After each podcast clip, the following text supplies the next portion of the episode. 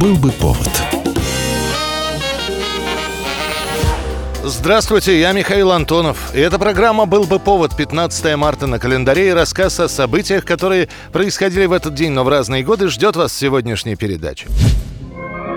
1818 год. Под эгидой Александра I вырабатывают первую русскую конституцию – государственную уставную грамоту Российской империи – После того, как в России по окончании Отечественной войны стали как грибы появляться тайные общества, монархической стране пришлось начать шевелиться. Офицеры, побывавшие в Европе, посмотрев, насколько разительно отличается уклад там и здесь, стали создавать союзы и требовать как минимум возобновления конституционной реформы, которую стали готовить еще перед нашествием Наполеона. Уничтожение бывшего правления, уничтожение права собственности на людей, равенство всех сословий перед законом дворянин, купец, мещанин, крестьянин, все равно имеют право.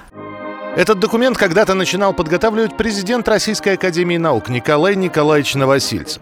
В 1818 году его проект достанут из-под сукна и запустят в работу. Уставная грамота предусматривает создание двухпалатного парламента Государственного Сейма, состоящего из Сената и посольской избы. При этом исполнительная власть остается в руках у монарха. Сама империя делилась, согласно документу, на 10 округов. Они, в свою очередь, на губернии, те на уезд съезды, уезды на округа. Подданным империи предоставлялись определенные права. Провозглашался принцип, согласно которому закон в равной мере оказывал покровительство всем. Никто не может быть наказан иначе, как в силу закона, постановленного и обнародованного до совершения преступления, и по приговору того суда, которому он подсуден. И вот когда вот эта вот самая государственная уставная грамота Российской империи была готова, переведена на два языка, французский и русский, Александр I после долгих раздумий не стал ее публиковать. Поговаривают, что этот документ император убрал собственноручно в несгораемый шкаф со словами «рано». 1917 год, 15 марта. Российский император Николай II подписывает отречение от престола в пользу своего брата Михаила Александровича. Прошу прощения, государь, но сейчас не до анкет. Ситуация складывается так стремительно, что всякое промедление чревато гибелью. Только ваше отречение, смиренное, христианское, спасет Россию от смуты и от военного позора.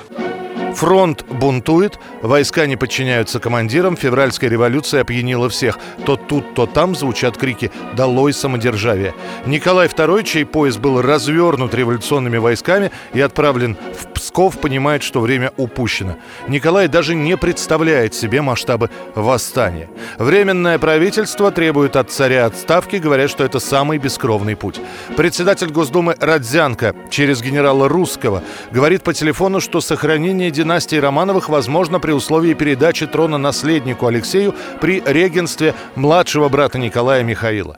Вечером 15 марта, когда из Петрограда приехали представители Временного комитета Государственной Думы Александр Гучков и Василий Шульгин, Николай заявил, что во имя блага и спасения России я был готов отречься от престола в пользу своего сына, но пришел к заключению, что ввиду его болезненности мне следует отречься одновременно и за себя, и за него, в пользу брата.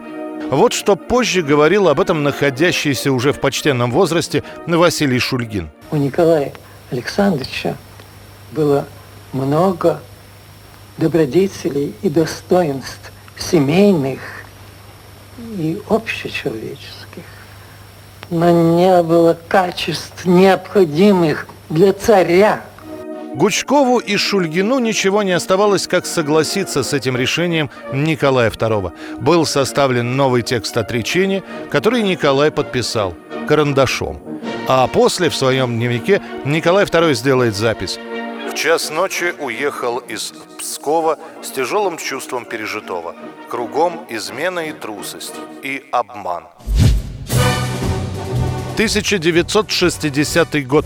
На четвертой сессии Верховного Совета СССР принимают закон о новом значительном сокращении вооруженных сил СССР. Вот и начался новый день. Один из многих в солдатской службе. Этот документ позже назовут военной реформой Хрущева. С войны прошло уже 15 лет, американцы еще не друзья, но уже не враги, армия СССР многочисленна. Первую реформу по сокращению военного штаба предпримет еще Жуков в 58-м. Тогда армия Советского Союза сократится почти на треть. Но этого Хрущеву покажется мало. Без консультаций с военными, без какого-либо серьезного обсуждения Верховный Совет решает дополнительно сократить количество военнослужащих. Из армии и флота после этого постановления уволены до 1 миллиона 200 тысяч человек. Маршал Советского Союза Мариновской в своем докладе говорил о славном боевом пути и современном состоянии советской армии и флота. После этого посыпятся письма с жалобами, которые очень тщательно отслеживает Комитет госбезопасности. Военные пишут, что увольняют их из рядов вооруженных сил без каких-либо серьезных пособий. Те, кто жил в военных городках, в офицерских казармах и домах, фактически остаются без жилья. Вот письмо жене одного из офицеров – из нашего полка, пока по слухам, останется всего человек пять, то есть почти все будут уволены в запас. Мы, надо сказать, одеты, обуты, но ты посмотрела, как у нас демобилизуются офицеры, у которых по двое-трое детей, ни одежды, ни денег, ничего нет, и увольняют без пенсии. Не хватает полутора-двух лет выслуги. Настроение у всех ужасное.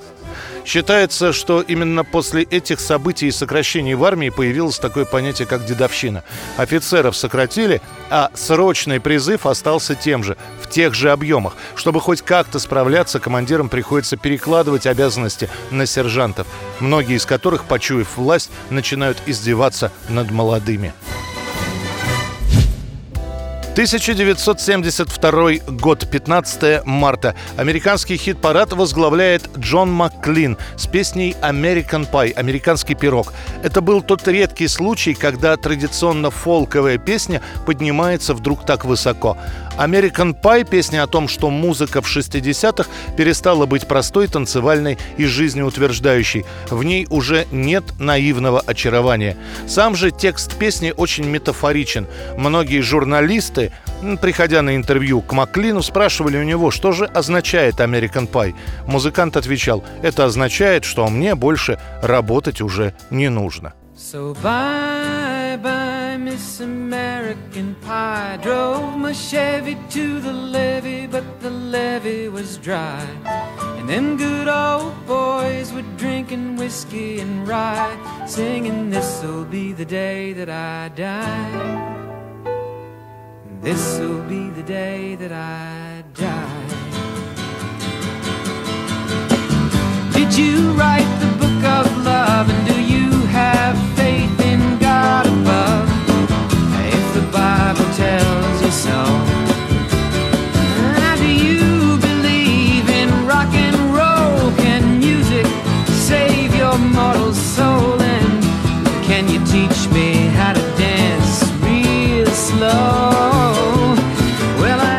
Это была программа «Был бы повод» и рассказ о событиях, которые происходили в этот день, но в разные годы. Очередной выпуск завтра. В студии был Михаил Антонов. До встречи. «Был бы повод»